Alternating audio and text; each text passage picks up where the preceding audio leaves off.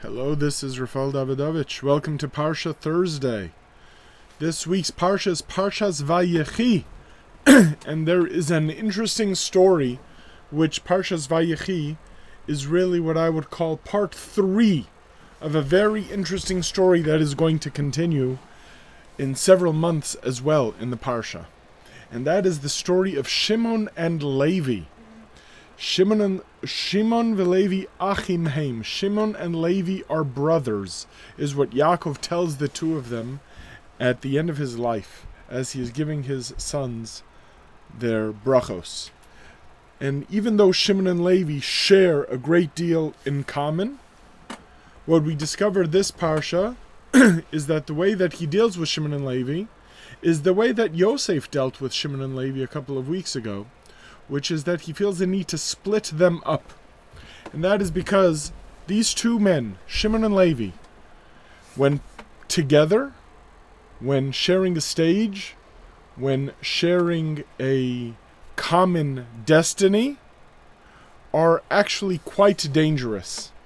Even though, as sons of Yaakov, they carry on the destiny of Klal Yisrael, yet somehow putting the two of them together it's like two ingredients, each of them alone provides a very powerful and necessary component to the history and destiny of the Jewish people, but putting them together leads to disaster.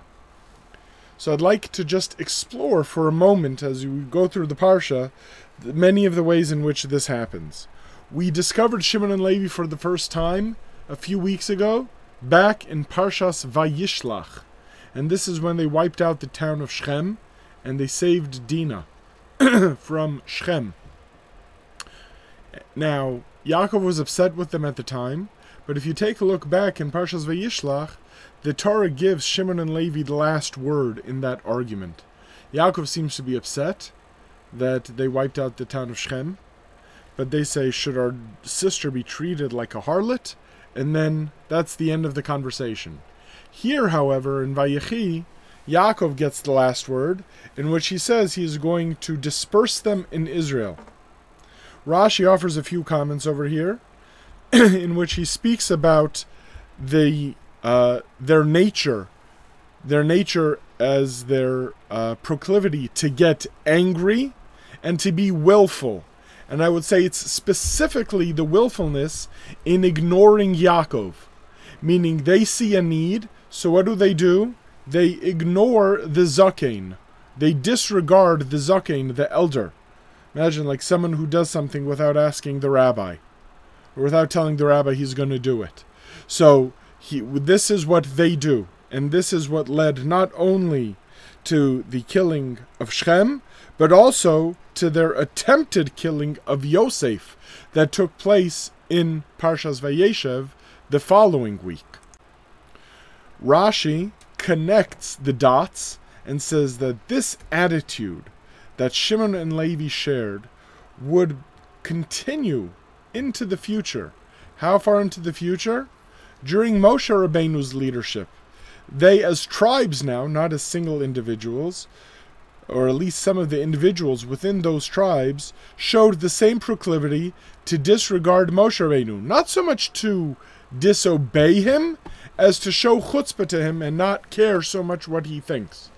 And those examples are found with the tribe of Shimon when they disregard uh, Moshe Rabbeinu's wishes when they begin to consort with the daughters of Moab and with Midian. Specifically, Zimri ben Salu.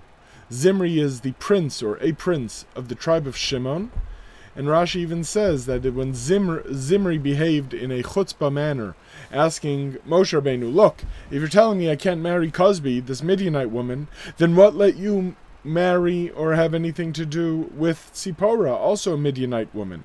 You see, the fact that Rashi focuses on that and not just on the actual relationship means that the main idea is that of the chutzpah involved, the rebellion and disregarding the words of Moshe Rabbeinu.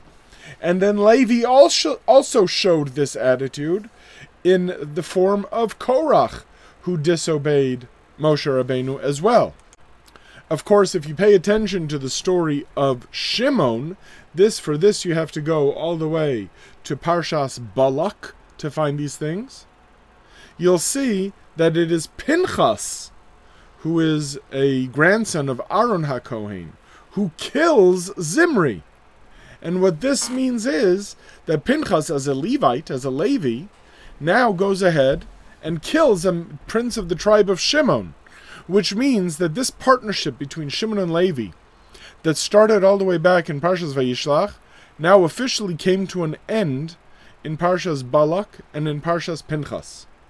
So that even though later on in Jewish history, when the Jewish people moved into the land of Israel, Yaakov's bracha to them that they would be spread out and they would be dispersed within the Jewish people it finds itself to be true both with Shimon and Levi. They happened in different ways.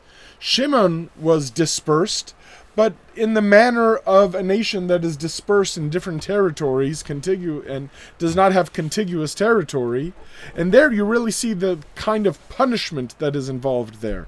Meaning Shem- Shimon never had true tribal autonomy because they were spread out throughout Yehuda. But Levi, which was also spread out through the many cities, Arei that were spread out throughout the land, those were spread in effect to have a positive influence on the rest of the Jewish people, so that Levim and Kohanim would be living throughout the countryside, uh, throughout the country rather, and so with Levi it ends up being a bracha.